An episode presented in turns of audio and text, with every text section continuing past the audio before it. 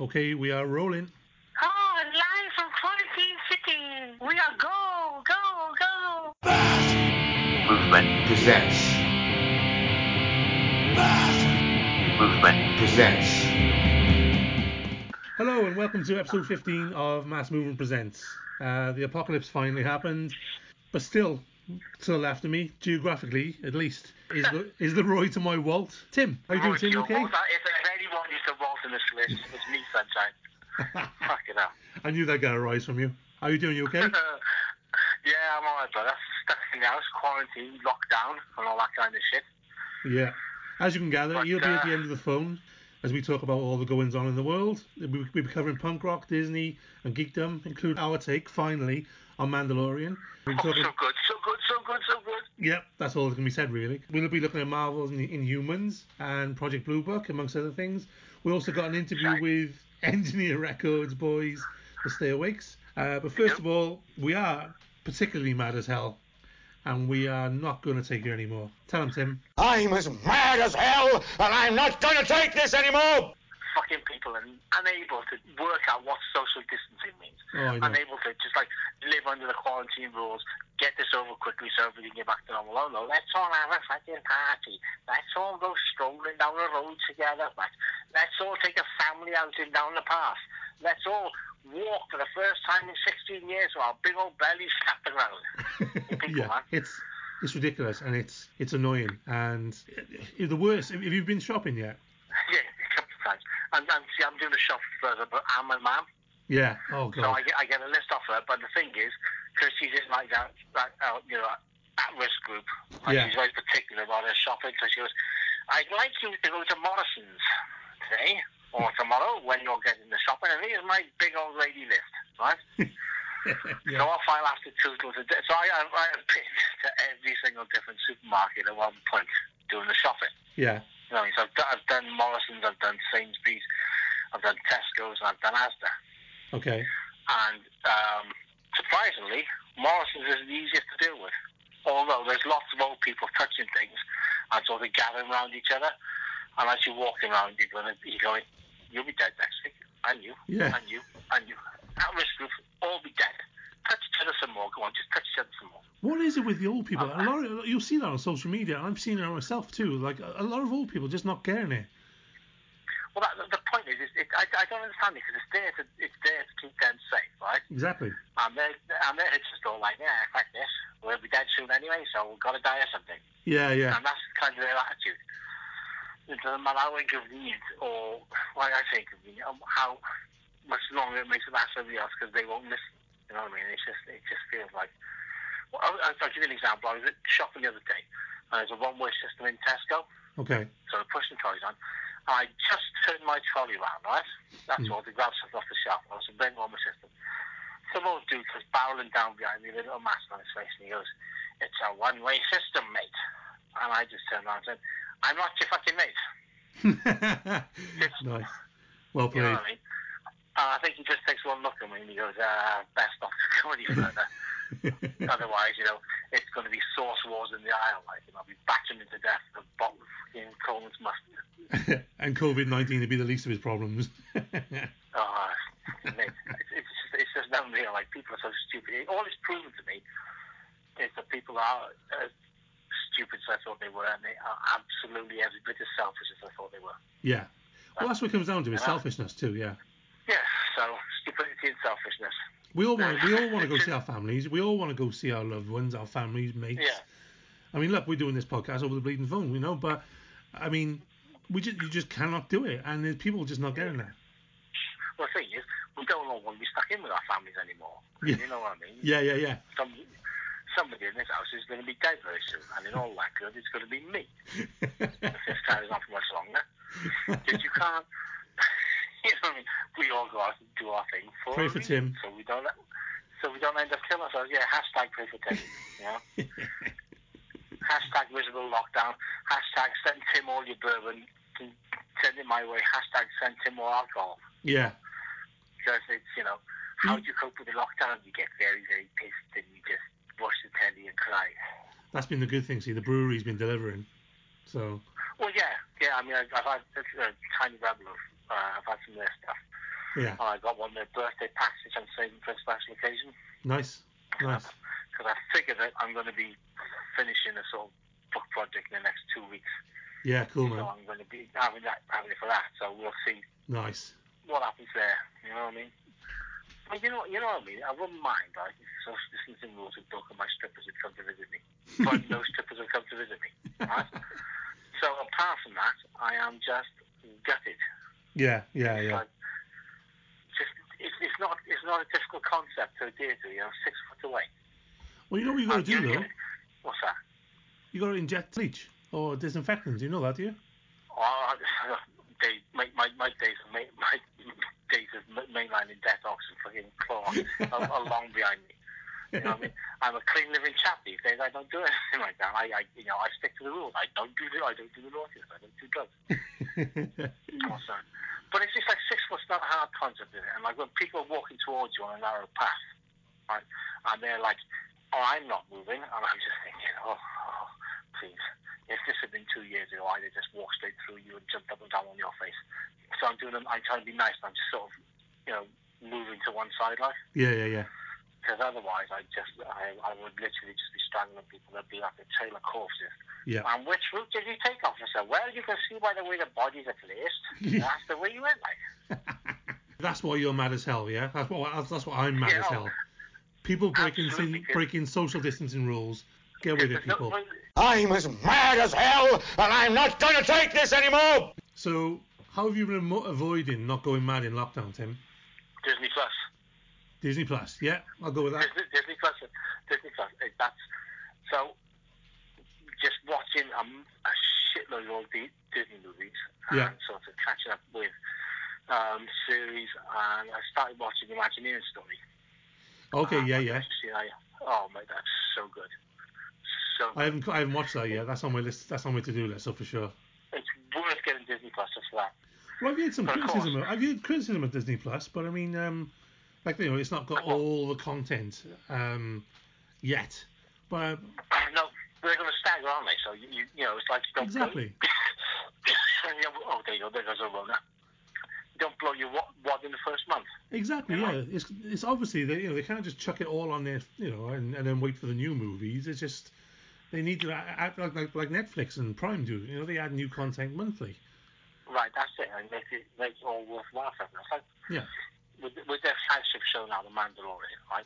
Yes, Oh, I've had yeah. to wait for it till now. But yes, I've seen all seven episodes they've given us so far, Yeah. and it is just every bit as good as I hoped it would be. Yeah, well, I mean, we've been pretty hardcore with it, haven't we? We've we've waited for the Yeah. official um, UK release of Mandalorian, haven't we, through Disney Plus? Yeah.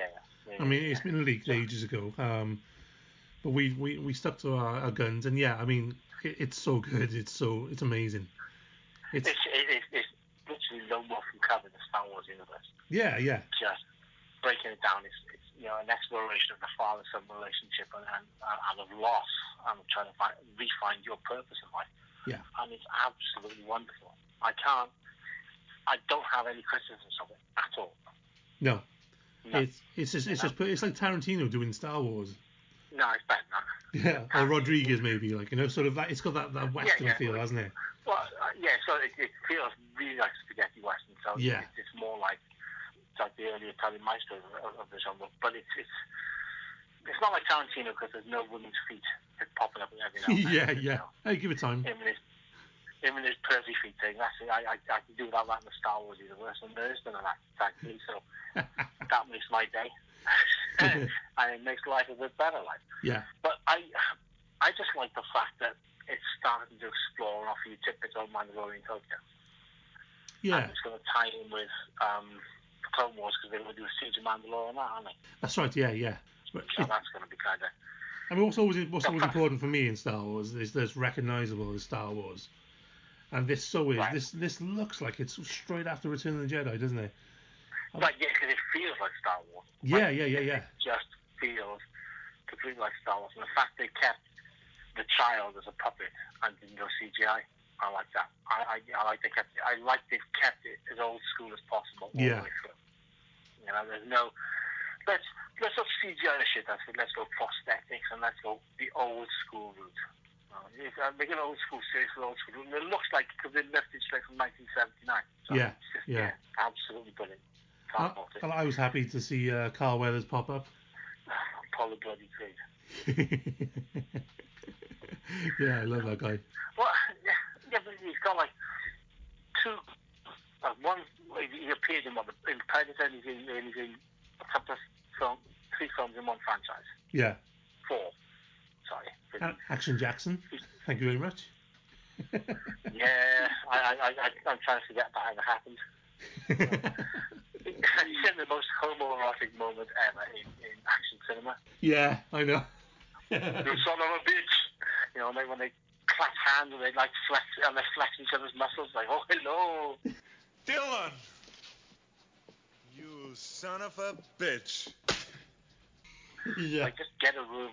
Arnie'd be like, oh Carl, I see you have brought me the sausage. He doesn't get any more homoerotic than that. He really doesn't. So yeah, yeah, I, I like the fact that Werner Herzog's in there, being that creepy old. You know how God me that prize. yeah. I was I was just glad to see the um Jawas. Jawas, yes. That was funny as hell. They just like, oh TV. Yeah. And I, I just love how they how they stripped his spaceship. You know? Yeah, I mean, they beat the shit out of him as well, basically. Like, Yeah, yeah. hanging him off the side sand crawler. yeah. It's just like you, you just want to go and squish them all, wouldn't you? Yeah, yeah. Uh, you, you give them the edge and then you just shoot the lot. bam, bam, bam, bam. You're done. Yeah, yeah, yeah, yeah. So Mandalorian definite thumbs up from us then, yeah? Mandalorian is a definite, definite, definite thumbs up. This is Roger from Agnostic Front. You're listening to Mass Movement Presents. So you've been watching I, I haven't looked at this yet, but Marvel's Inhumans, yeah? Oh, man. It got panned when it first came out, but it's all, but the series has popped up in Disney Plus, right? Yeah. So I thought, let's see if fandom was right and let's see if it's as bad as they think it is. Right? Okay. And while it's not, it's not as bad as fandom says it is, it's not great. Okay. Okay? Um, so it's closer to what fandom says it is than being good, but there are standout moments in it. Like An- An- Anson Mount's performance as, as Black Bolt, that is incredible. Okay. And Iwan Rheon as, as Maximus, again, another great performance, but everybody else is kind of really, you look like you've delved this in, you've been to a, you know, smell the fart school of soap, op- soap opera acting. Oh, So it's, it's just it a up. case of bad acting, is there's it? zero budget. Yeah, and there's zero budget. You know, it, it looks like it was filmed behind a spa in Kinsama. Really? There's the lockups. Yeah, it's, yeah, Hawaii and the behind Sam, the two locations used by the Indians. oh god. So so yeah, but it's, but it's enjoyable, yeah. If you can look past that, I Oh, think. oh yeah, you can, if you just sit there and switch your brain off for, for seven and a half hours, it's great. Okay. But you have to switch your brain off. If you're overthinking, you go, no. and then you think, really? No, nobody says that. How, who, who wrote this dialogue? And then you think, right, I found out his name. I've got it from the phone book. Got it with the dialogue. Book my plane ticket. I'm going to turn up at his house and beat him to death with a pool ball in a, in a sock because it's just it's dreadful. couple of coke, couple of coke cans in a plastic bag and beat him with them like just because he wrote that dialogue. but if it was done right, it's a good story, is it? Would you would you say that?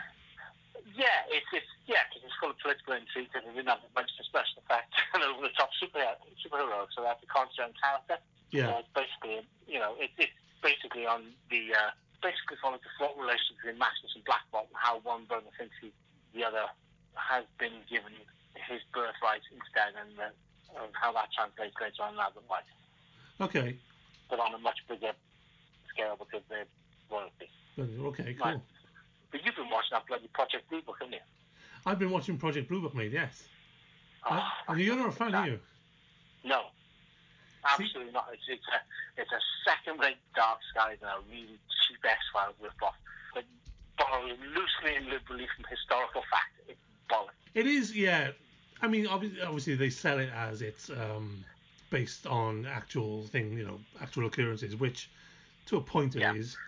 Yeah. No, it is. It's based on actual case files. Oh yeah, of course, yeah. Allen Hynek, yeah, yeah. Allen Hynek definitely, uh, you know, investigated all that.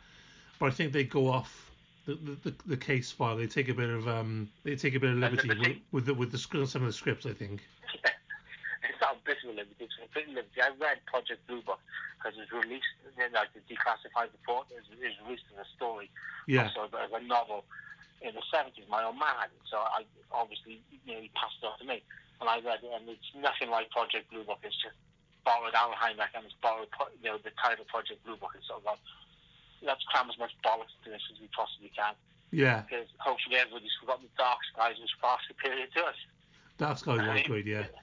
I mean, we're on season two now of Project Blue Book, which I, I think it's it's holding my, my interest enough that I'll, I'll keep going. But there, there are bits that annoy me. You know, you you, you think that pornography is good after 1985, so I, you know, you're, you it loosely holds your attention and has no bearing on my when I'm going to watch it or not. You know what I mean? Yeah, yeah. It's like, Yeah. oh, creepy.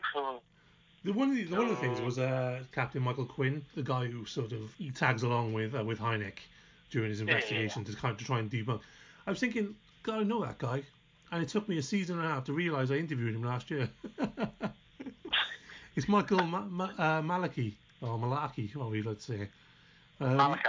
Malachi, yeah. He's got um Yeah. he's got a band as well that played that played in Cardiff, and I realised I'd interviewed him for a magazine. I was like, I, I know you from somewhere, Yeah. but, but I don't quite, I can't quite place you. Yeah. It might have been the three quarters of what the Yeah. I drank before I spoke to you. it took me all whole, season and a half to realise that. You know, But yeah, I'm a, I'm a big fan of it. You're not, I, I I know. just I can't get on with it. I just cannot get on with it at all. Okay, Can't. fair enough. We'll leave it there then. Yeah, yeah, yeah. Bad robot. Uh, there was some news about uh, Bad Robot and J.J. Abrams. Uh, yeah, they're um they're making a series. They're making Justice League Dark. Yeah, They're going for HBO. So it's either going to be awesome or it's going to be shite. yeah. He's, he doesn't do in between, does he, J.J.? No, and the thing is, with Damon Lindelof sort of setting the bar with Watchmen, Yeah. JJ and Damon, you know, knowing each other, there's no way JJ's going down without a fight. So he's going to think, well, I've got to up my game to this. And King's Justice League Dark, brings Swamp Thing and Constantine back into the deal. Because, you know, both those series were cancelled. This Constantine series was cancelled, Swamp Thing was cancelled. So does this bring them back and mean they're going to get a new series on HBO? They're going to focus on individual characters, or they're just going to leave it an overall story off? Yeah. So we shall see what happens there. I think on, on, I, I think I, I, go on. no, no, crack, crack on, bud. I think I'm, I'm I'm mainly got a lot of confidence in JJ more than I haven't. He's done more, way more good than bad. Yeah, yeah. Um, So I, I think you'll he'll do a good job, and um, I can't wait to see it. To be honest with you, do we know when when that's coming out? Or no, it's just been commissioned now, along with a series called Duster. okay, Um, so HBO commissioned three series from Bad Robot. So Yeah. it's Justice League Dark, a series called Duster, which is about a syndicate getaway driver in the a criminal syndicate getaway driver in the 1970s, which means to be lots of cool, groovy tunes and you know yeah, bad hair choices and car chases, which that's suits me fine too. And yeah. also the Overlook Hotel, which is Oh, of course. focusing on Yeah, the Overlook from um, The Shining. So it's all the individual stories from the Overlook's past. So it's like a horror anthology series all set within the bounds of the Overlook Excellent. as well. So I'm kind of looking forward to all three, but Justice League Dark is the one that's piqued my interest the most, followed by Duster, followed by the Overlook. Yeah, yeah. I, I'd agree with that. Yeah. Anthology, anthology series are always pretty good, but sometimes they can be a bit thin. Like it's, it's based on existing IP, you you kind of like, eh, it's new new shit. We shall see. You know.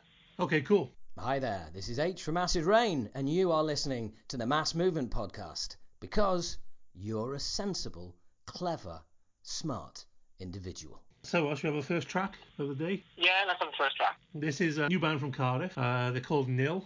If you could like sort of go for that sort of burnt by the sun, VOD botch sort of sound, then these should be right up your street. And this is called Abort.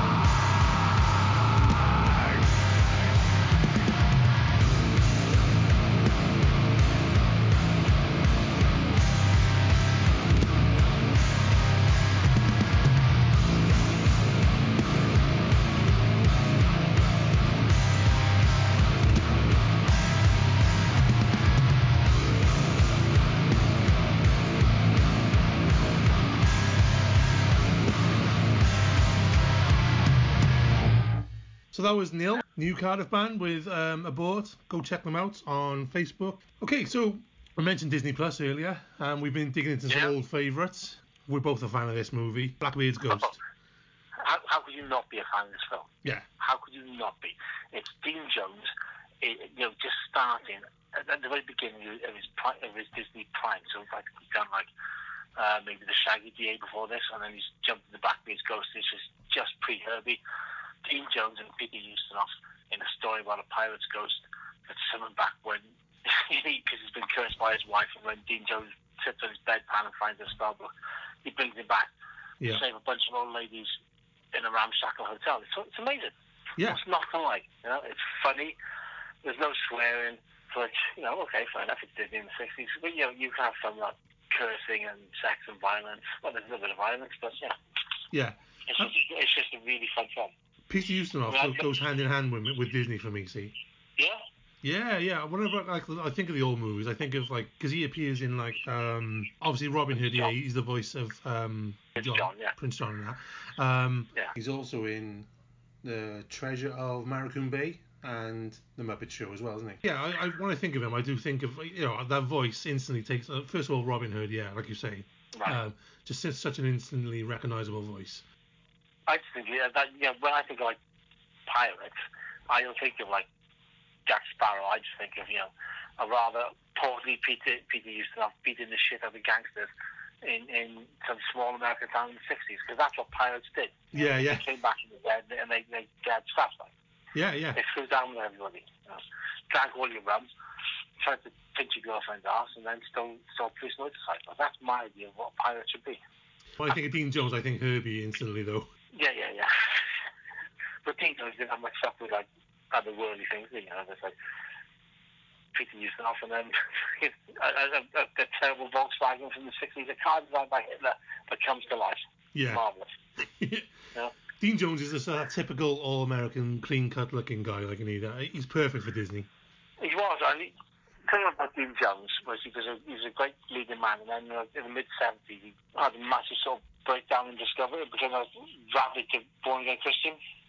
Okay. Uh, so coincided with the time that Disney stopped working with him, so I don't know whether everything became about God and him on set, I don't know, but you know, or it might have been that he got fired by Disney and then he had his breakdown and discovered God, so it's one of those things. He started doing a lot of evangelical films and things. So, Oh, okay. I didn't know. I didn't realize that. Yeah, which is why you don't see D- Dixie Dean Jones on TV for years and years and years, passing like small supporting roles. Yeah. God, he only died five years ago as well. Yeah, yeah, it's really sad. I mean, um, cause I was wa- when I was watching um, Blackbeard's Ghost again the other day, I was just thinking, I was doing the old lady thing. You know, when old ladies get a newspaper and they just go through, go straight to the obituaries and they go, dead, dead, Yeah. dead, dead. yeah. And everybody's coming on screen just going, he's dead, he's dead, she's dead, she's dead too. Dead, dead, dead, dead, dead. and everybody in that film, I swear to God, everybody in that film, that captain is dead. Really? Oh my god. Yeah, dead the fuck. So, and, and that film's what, 50 years old? Yeah, yeah, Yeah, so easily. Yeah, yeah. 52 years old and everybody is dead. All dead. Fucking dead. God, that's that's scary, isn't it? Well, not as scary as the fact when the other film I saw, Darby O'Gill and the Little People, there's only one person that's still alive. Sean Connery. Oh, of course. Yeah, yeah, yeah, yeah. Everybody else in Darby O'Gill and the Little People. Why are you watching Oh, movies about little people? They freak you out. Ah, mate, alright. That's well documented on, on this on this podcast already about little people. It is. But it is. But it, but my my fear is of dwarfs, not leprechauns. Leprechauns are like um, mystical beings, fairy beings, fairies, fairy creatures fairy tale. Right? They're Okay. not like dwarfs with normal people-sized hands or dwarfs with little sausage fingers and expanding heads. They're not. It's not like that. You know. You would hang out with a leprechaun because you just drink poitín and they'd want to shine your shoe buckles. And Plus, there's the promise of gold, and if they take you into Fairy Mountain, you don't have to see anybody else again. It's. You just drink booze and you know listen to music and dance all day. And everybody dances like a tit there, so you're mad. You right at home, man. Pissed and dancing I a tit for the rest of my days. Where do I sign? Fucking give me the contract. I'll be there in a flash because that's, that's exactly what I'd like to do. What would you like to do in your life? Would you like to be pissed and dance my life away? Like off the fairy mountain you go, like. So Darby Let- O'Gill, the Little. People, uh, 1959. As you said, Sean Yeah. Connery, uh, Janet Munro, Albert Sharpe. Um, Yep. They're all dead, are they? Janet Munro's dead, is she? Oh yeah, she was like 38, died when she was 38 of a massive heart attack. Seriously? Yeah, when you see Darby O'Gill, you think, you know what? well, hello. Oh, Yeah. You, you you would, wouldn't you? Oh, hell, yeah. You know. Yeah. You'd be like, hey, I'm the little people kidnapper. of course not. Like, I'm only very imagine. But you just, yeah, so watching it, I mean, it's, it's surprising how well the special effects in Darby O'Gill still, still stand up. yeah. Because they're not as bad as I thought they'd be. And I, I know it's all like down to forced perspective and, you know, um, exposed negatives and people actually drawing on film frames and colouring them in. Yeah. But they really hold up, and it's a really funny film. I think that's the thing with a lot of practical effects. They, they do hold up better than some of the CGI. Oh, some of them do. Some, yeah, You know, some of some them. Some special effects really hold up. Unlike James Cameron's first massive special effects job, Battle Beyond the Stars, where some of the effects really, really, really, really, really, really, really don't hold up. yeah. So you've been watching that as well, yeah? Oh yeah, I, I saw that in the cinema when it first came out. Did you? Yeah, yeah, with, with this I all down because it came out in 1980, and I think like the week it was released, I was down in Liverpool Okay. uh, for a week with my her my nan or some shit. And they were selling on the fact that John Boy Walton was in it, Yeah, that's right. Yeah. uh, Richard Richard Thomas. Richard Thomas. Yeah. and he was doing the rounds of like, Saturday morning kids shows with the woman who played Saint Exmin, Okay. the sort of Valkyrie looking woman. Yeah, yeah. So, and she was being a bit saucy and, you know, doing when she was doing the and Richard Thomas was just sitting there thinking, oh, I've never left America, and here I am promoting this film. And they showed a couple of cuts, and I thought, oh, science fiction film, big screen, we got to go. Because it's, it's all in the, in, in the aftermath of Star Wars, so it's all trading on that sort of, Yeah, that's right. sort of like Star Wars infamy. And, um, you know, all $2 million of that film's budget was on screen, literally. 'Cause it, it, but it's, it's it's a fun science fiction romp. yeah, so we had John Saxon, George Peppard, Robert Vaughn. Yeah, yeah. That's a hell of a lineup. So I, I mean, I knew John Saxon was because I'd just seen Enter the Dragon before Yeah. that. So you know, all of a sudden you get like the good guy from the Dragon is the bad guy in Battle Beyond the Stars. Yeah. So Sador the Malmori, this all conquering mutant leading thing who just wants to conquer everybody so that he can live forever. And then you got George Peppard playing Space Cowboy with the worst cowboy hat ever in the God, how bad is that hat? yeah, yeah, I know. So, How pissed must George Peppard have been for the making of this film to just wear that hat willingly? Yeah, here's your costume, Oh, George. Just, What?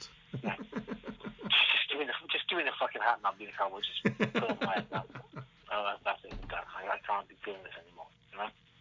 I mean, there were some, uh, you know, that post Star Wars sort of fallout where every sort of American TV or film company wanted a Star Wars. There were some successes, but this isn't one of them. The, the thing is, I and this is a dreadful confession. I, I have seen Battle Beyond the Stars around seventy times. You obviously hold some affection for it, then, yeah. Oh, I love the film. Yeah. I absolutely love the film. But it's it's the epitome of what can you do with a tiny amount of money Yeah, and a little bit of ingenuity. yeah, yeah, You know, I, I, I hadn't seen it for 15 years, so I watched it again um, last weekend, and you can see that some of the sets are painted backdrops, and you know, some of the effects really don't hold up. But a story, it's pretty good. It's just the Magnificent Seven in space. yeah. You know, let's take Magnificent Seven, put it in space, and it's job done. You know. Well, we will Don't see, don't we? I mean, it doesn't have to be a um, an effects uh, sort of bonanza. If the story's Yeah. there, I mean, uh, like we always we always use Doctor Who as the uh, as the yardstick, don't we? Yeah, yeah. If the story's Well, there, yeah, you don't necessarily you measure need the uh, the facts.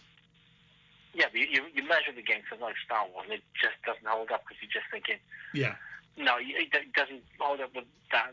Some of the cast, you're like, oh, brief George Peppard, really? You know, at least you saw your days out with Hannibal Smith, and then you know Yeah. Robert Vaughn. You know, at least you finally got another series in Hustle before you popped off. and, but John Saxon's still around, I think. He is, yeah. I met him a few years ago at a con. Did you? Yeah, nice guy. What was he like? What was he like? Yeah, nice guy, man. Nice guy. He was just uh, obviously you, you get a couple of minutes with these guys, these cons, like, but um, Yeah.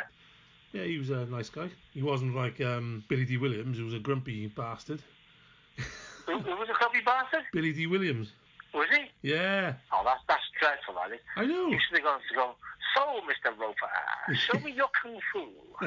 John Saxon would have gone up and karate chopped your fucking head off like. That would have made that would have been brilliant. Cause I, cause I, I would just, I would have been so into that, like in the in the, the colonize, going, so Roper, show me what you got.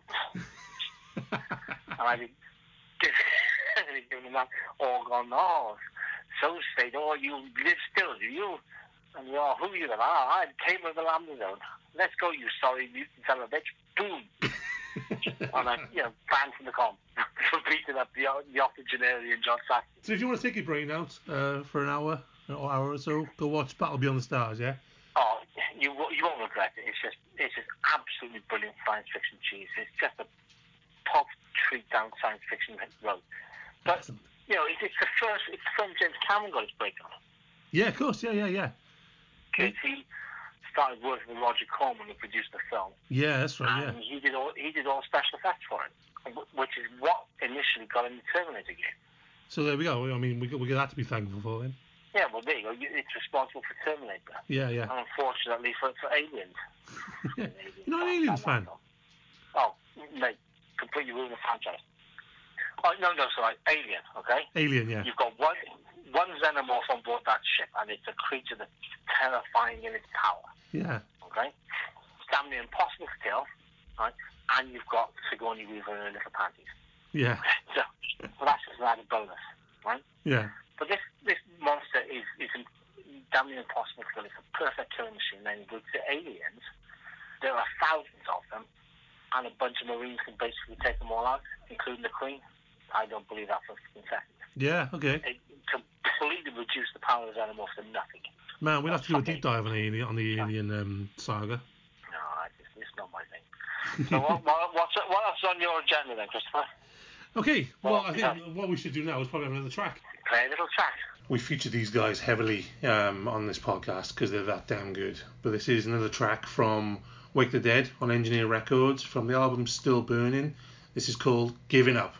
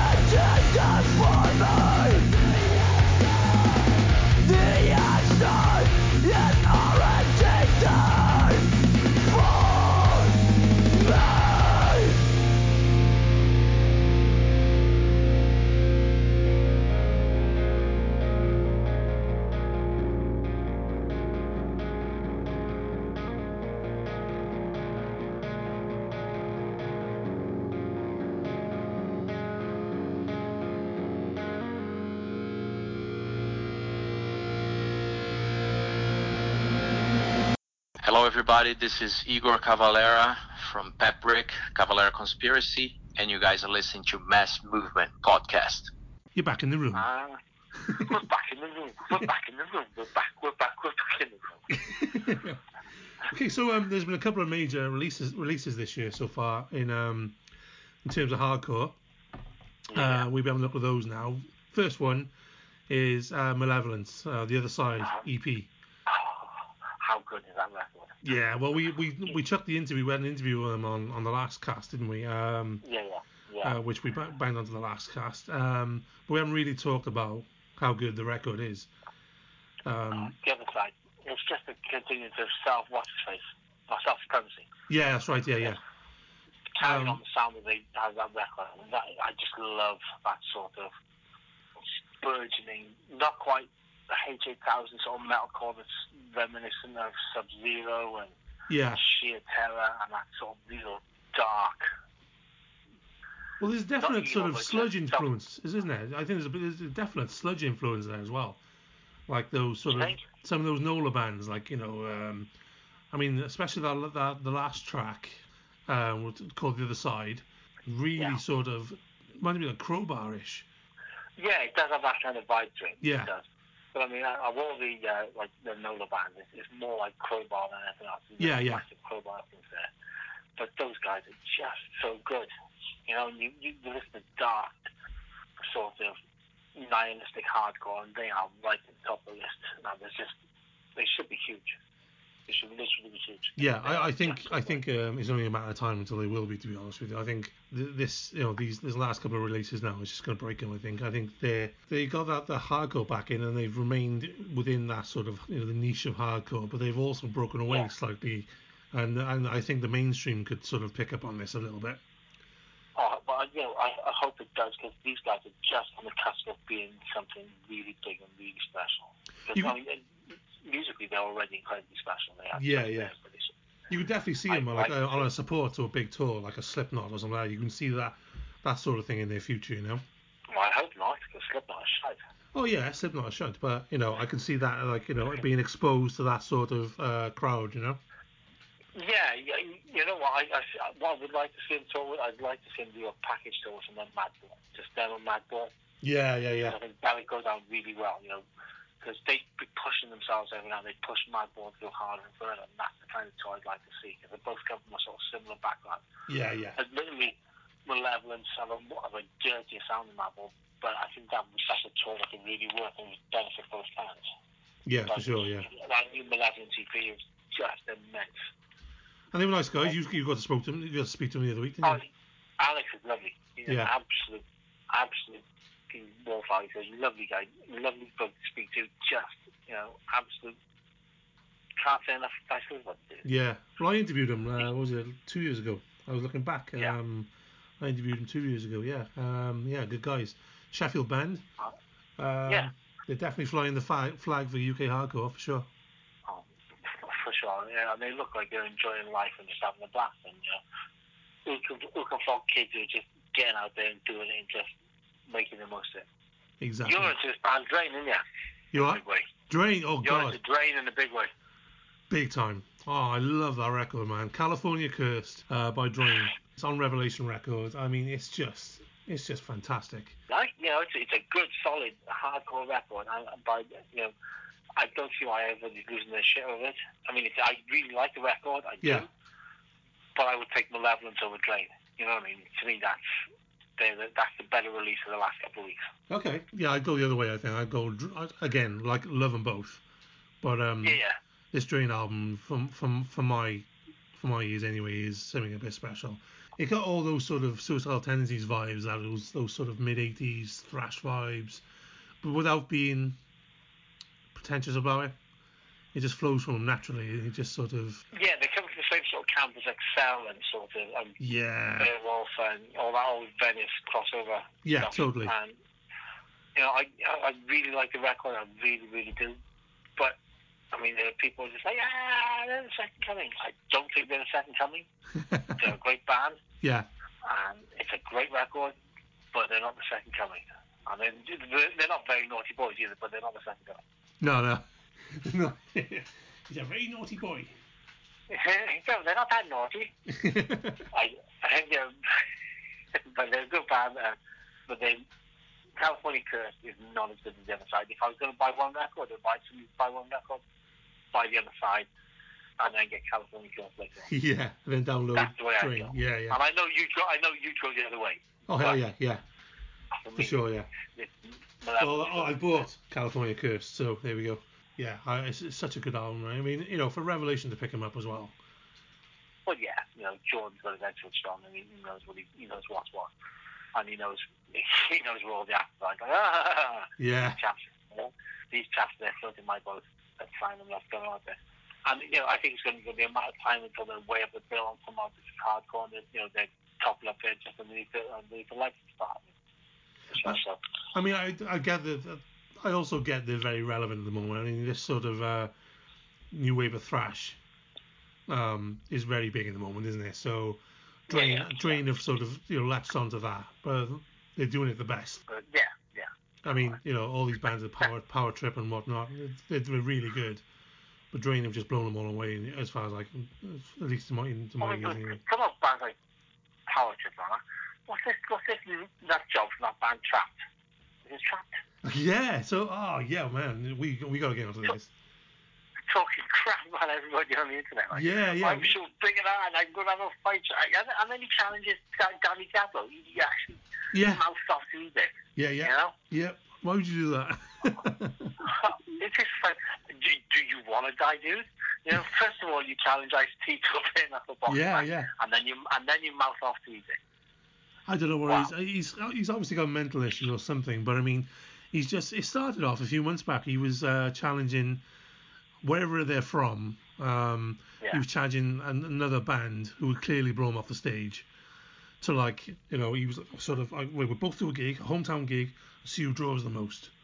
I mean, Trapped got one song about five people remember in 1998. You know, I, and I don't even I don't even know they are. I that- that's much. I vaguely remember the name. off, Right. I, you know, only because you remember, you know, back in the, it was all, it was clever to, you know, spell your name wrong, wasn't it? the thing is, how ridiculous, how stupid you have to be, how know nothing you have to be to go, you know what, I'm going to mouth off to music. How, you know, Yeah. no. You know, cardinal rules of, of hardcore. Well, that's Number what it is. Um, Isaac and um, Ice T. Yeah, yeah. Isaac and Ice T Yeah. are brothers, like you know, sort of, well, not actual brothers, obviously, but um, yeah, he was Thing mouthing off to I- Ice T. I'd be more scared of music than of Ice T any day of the week. Yeah, I mean, you, met Isaac, yeah? Yeah, yeah, I'm like, Uh, he's a he's cold terrifying. looking dude. Yeah, terrifying. terrifying. Yeah. Yeah, absolutely terrible. You know, they, I'm quite happy to say, you know, there aren't many people around that I'm scared of. Not because, you know, I'm big and hard, but mainly because I'm stupid. Yeah. And, you know, I, will- I will, I will mouth off someone. But there's something about these that just makes you go, no, just Yeah. be quiet. Just Yeah. sit there and be yourself. There's that, there's a menacing air about it that just goes, there are things this dude has done that I never ever need to know about. Yeah. yeah, terrifying. I, I, I'm not looking he is truly terrifying. I, I'd kind of like to see it happen, like, you know, a sort of charity boxing match. Yeah, but it would last like three seconds, wouldn't it? Oh, The yeah. guys would trap to get the guys trap to get in the ring, and then he'd shit his pants, and then he'd just start crying and falling on his knees. yeah, yeah, yeah. Discover God and go off and join some monastery, which is probably where he, where he should be headed right now, because it's the only place he's ever going to get escape music. yeah, I mean, I, there's clearly mental health issues there, I think, or he's trying to make his band relevant or something, but he's picking on the wrong people. yeah, he's just mouthing off to the wrong guy. yeah. I, I, so I spoke to um, the Stay Awakes the other week. yeah, man, yeah. So, nice guys. They're on Engineer Records, the Stay Awakes. Um, Absolutely, absolutely lovely guys. You know, they've got a new record coming out soon, and if you love power pop, you're going to so love these guys. yeah. It's just, you know, high energy, yeah, high energy, and infectious. Well, this is, um, power pop. we got a track to play, haven't we? Um, Yeah, but it's, it's uh, like an acoustic track. Uh, yeah. Just prepping up the, album come up. It's like uh, oh telephone. So yeah, Yeah. So it's from the uh, Lamp, Light the Fire, Volume 3, on Engineer Records. This is O Telephone by Stay Awakes. yes indeed.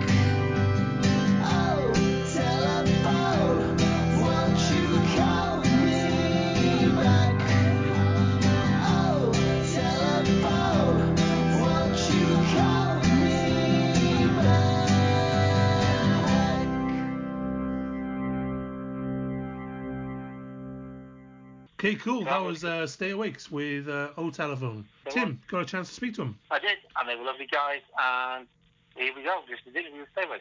If you're looking for the best new bands punk and hardcore have to offer, look no further than Engineer Records, sponsors of Mass Movement Presents.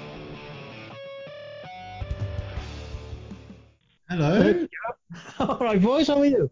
You all right? Good. Bloody hell. Finally getting got there. That's me, that is, being a technophobe. Yeah, there's a lot to get used to, all this new technology. I haven't got a clue. I'm over the hill, I am. yeah. So, tell us about the stay awakes then. Who, what, when, and how?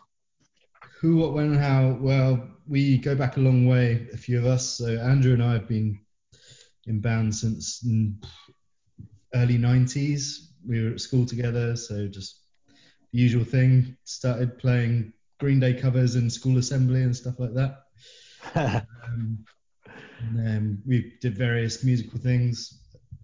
Um, eventually, we went to university and hooked up with Steve and another chap who's moved over to New Zealand, and we formed a band called originally Millhouse, um, kind of pop punky, and then that morphed into a band called Day of the Fight, and that was more of a kind of post-hardcore thing. Okay. That was kind of 2000s. Um, played loads of shows, toured loads, loved it. Kind of released an album, um, the Modern Rock Hall of Fame, which you can just about find on Spotify still. um, and yeah, we kind of went our separate ways. Just you know, life took us in different directions. Um, and then in 2010, I remember quite distinctly having a a chat with a guy in the back of a minibus on the way back from Rixie's wedding. Rixie's our singer, about how we should form a band and kind of all got a bit, you know, life gets in the way of these things, and kind of, yeah, we we started getting together, writing some songs. Um, that guy KO is no longer in the band, but uh, the current lineup is basically Steve, who you can see, Rixie, who's left the room for something, uh, myself, and Jimmy, who's another kind of old school, not a school friend, but he's from the Isle of Wight. We're we're all from the Isle of Wight. Um, Okay. and Hello, mate. We go back a long way. Dun dun dun. So apologies. What happens is when my phone's in the holster, it overheats. It overheats and then shuts down. So I'm Right, gonna okay. Just, we're gonna go handheld. Sneaky cam. Renegade. You got a stabilizer on that. How you doing, Tim? I'm all right, brother. How are you? Very well, thanks. Nice to meet you. Nice to meet you too, man. So, wh- what drew you to the murky world of punk rock, and what keeps you firmly locked in its embrace? Because none of us ever escaped this bloody thing. I heard a, uh documentary on Radio One about the Sex Pistols, Right. and uh, which led me to listen to Nevermind the Bollocks, and that's probably that was probably it. Really blew my mind. And it's it's it's still the Sex Pistols that keep you around. Oh, that's dreadful. Probably not what No, that was probably the entry point for me. Yeah, yeah. I So, suppose the what early keeps you days- here? the early days were like local venues and like uh, as I was saying on the Isle of Wight there's a venue called Yeah. the Squadron um, which was just like it was our scene and it's just what everyone did on a Friday Saturday night we used to go out watch bands be in bands play there and that was you know that was our life that kind of hooked us in For me, it was um, you could have a stage even if you couldn't really, you hadn't really refined what you were doing. You couldn't really play. There was still a stage and an audience who would give you a chance, and that's you know that's the most important thing I think, and still is for me. They all Yeah. involved, everybody being equal and just getting involved and mucking in, like. Quite right, yeah. Indeed. So your name's an homage to 80 slasher flicks, I believe. That's right. Yeah. So we were sort of between bands. We used to be in a band years ago called Day of the Fight, and we put out an album and um, toured a bit and stuff. That's um, the three guys you, you um, you're talking to at the moment. We were in Day of the Fight, and then we had a bit of a break, and wanted to get back into something. And I was starting to watch all these 80s slasher movies like um, Sleepaway Camp and The Burning and things like that. And uh, I wanted a name that evokes that, and the Stay Awakes sort of seemed to seem to work. so given given the name of the band, what are you? You can't sleep after you've watched this five horror classics. Mhm. Oh, five horror classics. Yeah, yeah, the ones that you can't sleep after you've watched these. Oh, The Exorcist Oh, okay, yeah, for starters. yeah. Um, all right, Poltergeist. Maybe. So, I- so I'm not the only one that finds that film terrifying. My my 17 year old daughter says it's for six year old kids. I- Poltergeist. I- yeah, yeah, yeah, yeah. It's not quite a horror, but I'd, I'd put The Shining in there. Okay.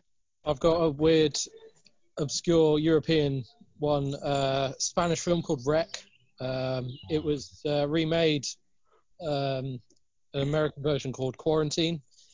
Um, yeah, the original is a Spanish Spanish film set in Barcelona. It's called REC, and it's about um, yeah, basically crazy shit happening in uh, a, a flat in Barcelona, and all hell breaks loose, and it's it is scary. It's intense. It is. Check it out. One more. One more. One more. From the One more. It's got to be Nightmare on Elm Street, surely. First one. No, no, no. That's that's no, well, all right. Well, okay. It's your choice. I mean, yeah. Okay, well, maybe not. Go for it, Tim. You tell us. I Exorcist three, the heretic. Oh yeah. Exorcist, no, Exorcist, Exorcist three, not the heretic. Heretic, Exorcist two, Exorcist It- three with that whole Brad Dourif speech. Right. Mm. You boos from the audience. I think, well, that's that's just me going there, but yeah. It's all about you guys. Haven't seen it for What- ages. No. No. So what what's your guiltiest geeky secret? The one that you don't tell anybody until you've known them for at least a year, in case they've run in the other direction. Oh, got so many. Uh, There is one. I mean, wrestling is probably the um, the one. And I'm, you know, I I came out the closet as a wrestling fan. Um, Right. You know, I'm, I'm very open. And if you know, if people don't get it, that's fine. But um, that's probably the one. Yeah, for me. For me, Okay. Eric, it's, uh, it's got to be guitar pedals. So, definitely, if there were a, a Guitar Pedals Anonymous group, I would probably have to join it. You're the founding member. Yeah.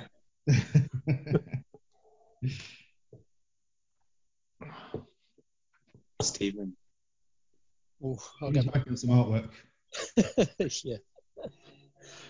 Yeah. Yeah. You Don't got know. a preview for us, Steve? Sorry.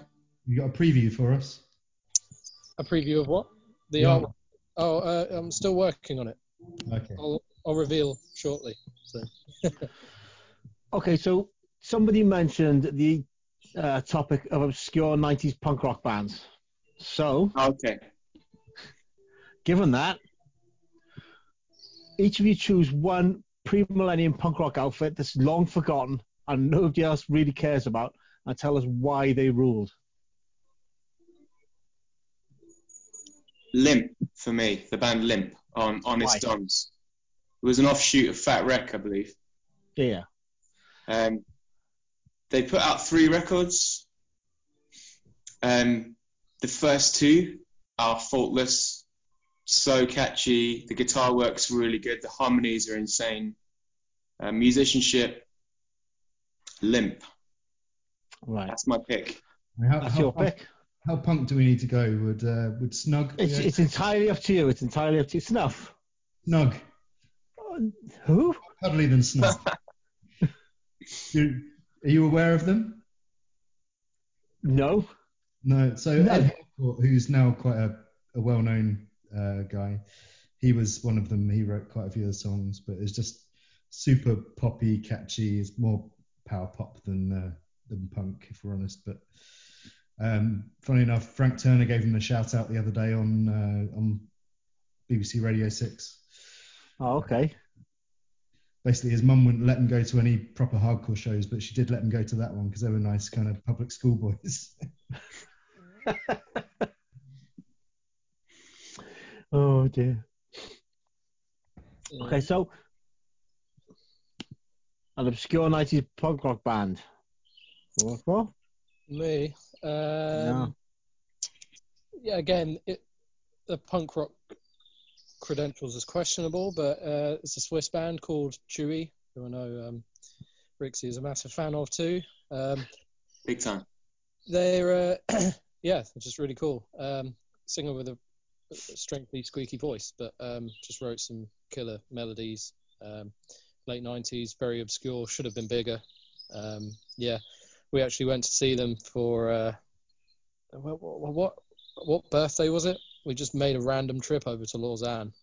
I don't know. We were in our early 20s, I think, mate. Yeah, I think it was sort of maybe like mid noughties or something. Yeah, just flew over to Lausanne just to see a random band, uh, this Chewy band. And we- we even got a shout out as well. And they're like, there's two guys from the UK here and all this. So it's, yeah, that was pretty cool. But yeah, they're worth checking out if you can find anything of them. Yeah, They were on Fierce Panda. that's it. Yeah. Oh, okay, okay. The UK. Yeah. So you've already mentioned professional wrestling, and it's a subject that's really close to our hearts and mass movement. So, given that, what was the greatest moment in professional wrestling so far, and who's the greatest professional wrestler of all time? Wow. Surely Andre the Giant is the uh, latter. Disagree, I feel. The greatest moment Oh, yeah. in pro wrestling. yeah. Wow. Um, I'm not sure it was this year's WrestleMania. I'm not sure that was the best. No, definitely not. I have just finished it, literally 10 minutes ago. What do you think? I don't know what to think. Um, I enjoyed actually some of the the, the um, the in-ring stuff was all right. I enjoyed Yeah. the um, Bayley Sasha Banks match very much. Who wouldn't? So We've got a the- Wendy. I was gutted for Drew um, Drew Galloway. Gutted for him. His big push. Gutted. I haven't heard of any is- of these people. The new one. so who's the greatest wrestler of all time? Ric Flair. Oh, absolutely, no doubt.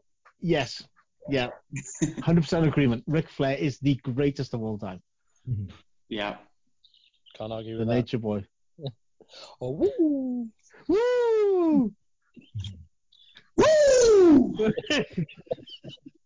That's a proper woo. That is.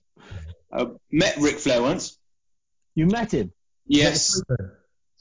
In Portsmouth. Was he was did he live up to the hype or is he? Absolutely. 100%. Styling and profiling. That, that's a proper that's a proper jealous moment. That is. That's one of the yeah. It's a, it's a, a, a one of life a life goal. So someone's also been outed as being a hair metal fanatic. So top three favorite hair metal bands. Why? Going from uh, three to one. Oh.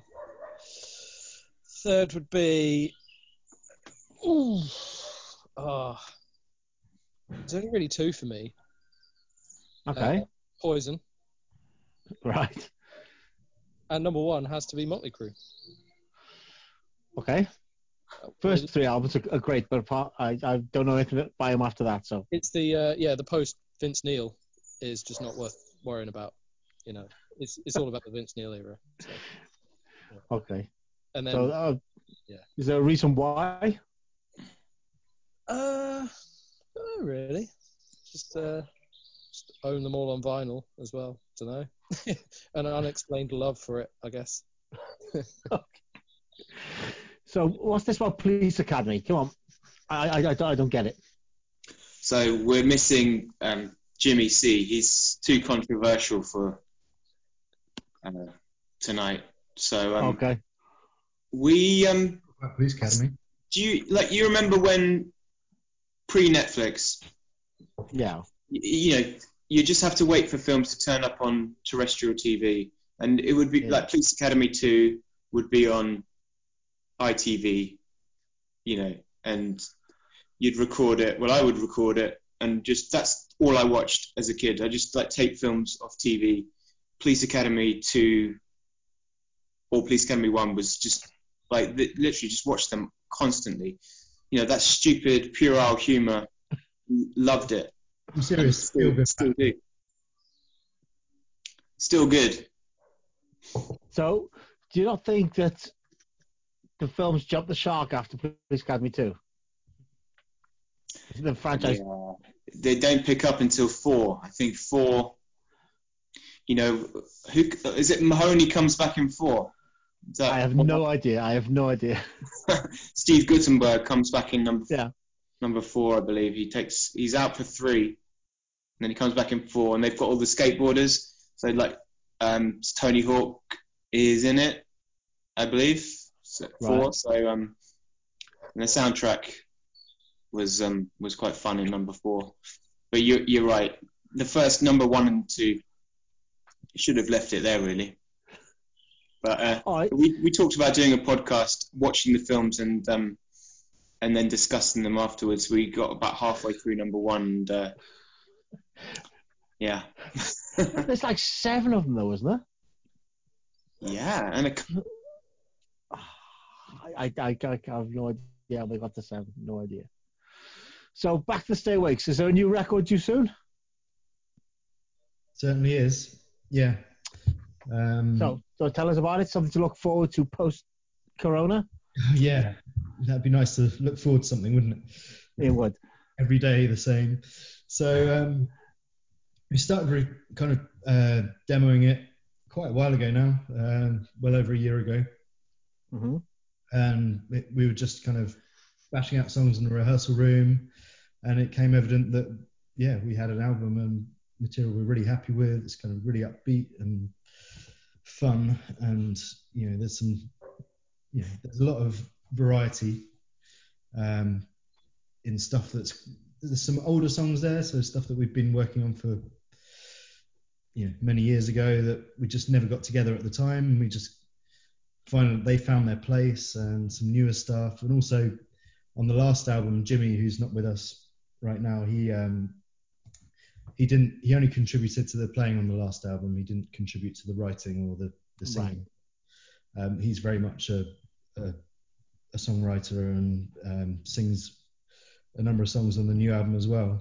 And yeah, we're, we're, we're just, we tracked it, finished uh, early this year, and it's currently out for mixing.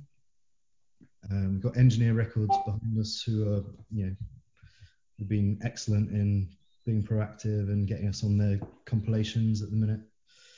Um, one one song off the album we've done an acoustic version for their their compilation at the moment. They're kind of low down, um, lamplight the fire. I think it's volume Yeah. five. Is it? three. Is it volume three? Um, yeah. Yeah, it's a difficult second album, Tim. So um, Okay. you know, it's one of those. But um, it was fun putting it together. Um, it was hard work actually. We we kind of we wanted to get it right. Um, the first one was no pressure really. We didn't expect anyone to hear the first one. We were doing it as a bit of fun. And now engineer came on board. We actually sort of want to give them something, you know, quality. So um, there was yeah we we've spent a lot of time sort of pre-production getting this right, and we're really proud of it. It's as Pete says, we're getting it mixed at the moment, which is taking a bit of time, but um, I'm confident. You know, um, it's a great set of songs. So what can go wrong, really? Let's find out. Looking forward to hearing it. It gives us all something to smile about anyway. So, every band's got this weird gig story, the strange thing that happened when we played the show. What's the Stay Awakes one? Okay, um, I'm going to go Huddersfield. Why? We were touring our um, our first album, and the tour got to got to Huddersfield, And it's a great venue. I don't know if anyone knows the parish in Huddersfield. I'm sure some of the guys that tune into your to your podcast will be aware of that. Yeah. Um, it's a fantastic venue. Um, but what happened at the end of that show was um, the promoter basically just like, declared it was a free bar, so we we got stuck in, having not really had thought about where we were going to stay that night. We hadn't eaten anything for 24 hours. Um, we started ringing round travel lodges, you know, very drunk. About two in the morning, realised quickly nothing was um, was available. So, um, go on, Pete. Do you want to take it from here? Yeah, so I, well, we had, you know, tensions were high. Um, I seem to remember Jimmy and Steve, uh, they decided they were going to kip in the van. And we, we thought we had a place to stay. At, um, some guys who organised the show that they said, "I'll come stay at ours." They they've got a record shop, um, so we got, we ended up managing to get a taxi there, which cost us an extraordinary amount of money. Um, and so we they had a shutter down on the on the shop front, and we were like, "Oh, this is inconvenient." It's right in the high street, quite an urban area. Um, we started kind of delicately banging on the shutter to try and get someone to open it. Uh, nothing. This giving. is like 3 a.m., 4 a.m. Something. So you know, I, we we start to bang a little bit louder. You know, not trying to disturb the masses, but just try and wake someone up in the building. That didn't work. Um, eventually, probably got quite loud, just smashing the shit out of this shutter. Um, yeah, nothing, absolutely nothing. So next to the record shop, there was this churchyard. Um, we we call it a graveyard for dramatic effect, but uh, that was our, our bed for the night, basically. um, best part of it was the next day when we all woke up in various places strewn across Yorkshire, like shite. Um, we, we, well, hang on, we managed to get back to the van. We, we got a taxi back to the van. I slept on a Marshall 4x12 um, cab in the boot. Uh, I think Rixie slept on top of Jimmy. So that was the only. I only didn't sleep. No sleep. No, but what I was getting to was the best Nothing. part, which was uh, when we managed to get a free trial at a Bannatyne's health spa Yeah. uh, on the way to Hull the next day. And literally went to Matalan, bought swimming shorts, and then raced out to this, this health spa on the outskirts. And that that was PJ. Pete saved the day. That, that. Worked. Thanks for Duncan. Absolutely. Thanks, thanks, Duncan. Uh, Do you know what? We played in Hull the the night after, the Adelphi. And uh, and Wayne came to see us, didn't he? Um, and actually, it was Wayne that put us in touch with Engineer Records. So you know, that's kind of that was a really important show for us, playing and no sleep. We played pretty terribly, but it's still I fell asleep on stage. Straight up. That, that's mental. Yeah. I, That was an interesting 48 hours. I fell asleep in one song and I woke up in another song. No word of a lie. All right, so share an incredibly strange stay awakes fact with us. Hmm. Well, we're all from the Isle of Wight originally. However, we didn't know each other when we lived on the Isle of Wight. We met each other after we'd all moved off, strangely. But yeah, we found each other. Islanders, we have that way of finding each other. Weird form of serendipity. Right. Mm. The first, I left home, and the, the first day in Portsmouth, I met Steve, who's from the Isle of Wight, and I said, "Does anyone, does anyone play the drums?" And he, and he didn't say he played the drums, but his his friend did. He said he plays the drums. I was like, "Right, we're going to be mates, me and you." no, no, not have any personal connection. Just you can play the drums. That's it. Yeah. Yeah. I'd never seen the guy before, but you know, he played the drums, so that was all good with me. I knew how hard it was to find a good drummer. You see. Yeah. Yeah. It's next to impossible. Exactly. You didn't find one that night either. Guys, Too modest. he's being sassy. He's the best. No, I'm good now. So, so what have you guys got? Sorry, what have you guys got planned for after the whole Corona thing is over? When's that? Make some make some Yeah. videos, put out some singles, get on tour, get on the road, play some gigs. Okay. get- I'm gonna go to a pub. I'm just gonna hit a pub, stay there all day. Thursday Never night leave again. Our, our kind of get together night, get in a room, make some noise. So just doing that would be hmm. lovely right now. Yeah. It was weird. The the night, the last night we all hooked up was in our favourite uh, pub venue called the Wave Maiden in Southsea, and uh, and it was just before they um, closed all the pubs, and it was a bit quiet. To be fair, wasn't it? Um, There's only staff in there. Mm, Yeah, and we sort of we knew it was like the last time we'd see each other for a long time, and uh, it was actually really fun. We we had a laugh and we did the social distancing thing, didn't we? We sort of uh, sat at upper ends of the table, Two chairs apart. and and I knew I didn't see Steve for a bit, and he. I hope you don't mind, Steve. You, you Steve bought some fags, and we just had a, a smoke on the seafront, and gave him, I gave Steve a big hug. I said, "Take care, mate," and then that was it.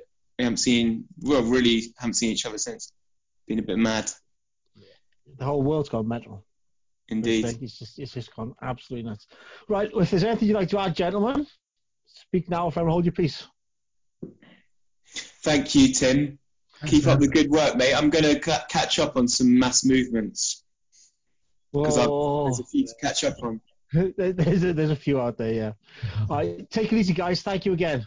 All the best, mate. Take care of yourself. Take care. Stay safe. You too. Bye Bye bye. Hi, this is Barney here from Napalm Death, and through my many years of association, you're listening to Mass Movement. Okay, that was Tim's chat with uh, Stay Awake. Check them out. They're on Engineer Records. And that's about it from us for for today. Yeah, that's right. It's from lockup, and you know this is the only time the government will let you have on the telephone. yeah. It's your one mandated phone call a week. yeah. Mandated phone call. So who we got to shout out, Tim? Oh, uh, to stay awake, boys. Cause, stay awake, boys, because they were absolutely lovely to talk to. And as usual, our sponsors, Engineer Records, Yep. and you for figuring out how to do this podcast without me. Without, us, you know, yeah, yeah. So we still do social distancing, social distancing, social distancing. I think we- we've taken a little bit further than most people in our social distance is 30 miles. I quite enjoyed doing it this way, actually. I mean, obviously, I miss I miss seeing your lovely face, you know, but. uh You are a cheeky fucker. So uh, what we got coming up then? We got a couple of good interviews in the bag, haven't we? Next week we got interview with Ash Return. We do indeed. They, um, that, they are just incredible. Uh, yeah, it- so and it- um, it'll- yes, and it will not ignite anymore. Ash Return is just going to fill in that gap like Lighted. yeah, they got a new singer, Johnny, Johnny the Bomber, or Johnny the Bomber, or something like that. Um, Yeah. Totally nice guy. I had a chat with him this week, so you can hear all that on the next episode. Um, but that's about it for now. Yeah, so until next week, or whenever else you use it, bye bye. See you soon. Movement presents Movement presents